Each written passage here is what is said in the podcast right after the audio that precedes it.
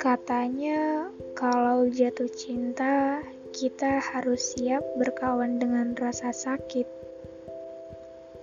berdamai dengan keadaan, lalu harus siap jika suatu saat dia meninggalkan kita secara tiba-tiba. Tapi, kalau saling jatuh cinta, kenapa harus meninggalkan?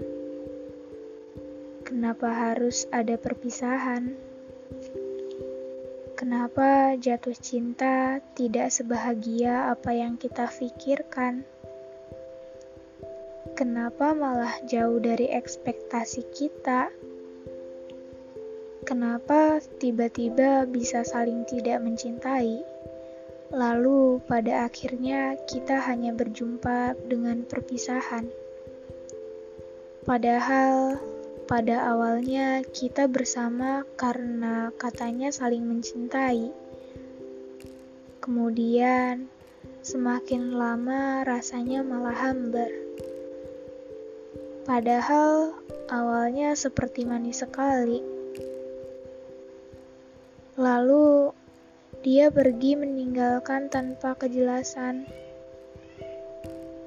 Katanya saling jatuh cinta. Kenapa harus ada yang ditinggalkan dan meninggalkan?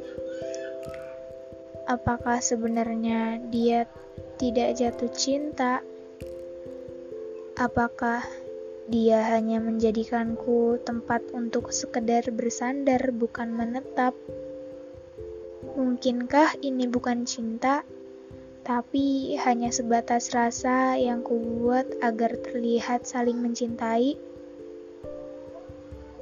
Terima kasih sudah mendengarkan podcastku sampai akhir. Semoga kalian suka. Terima kasih. thank you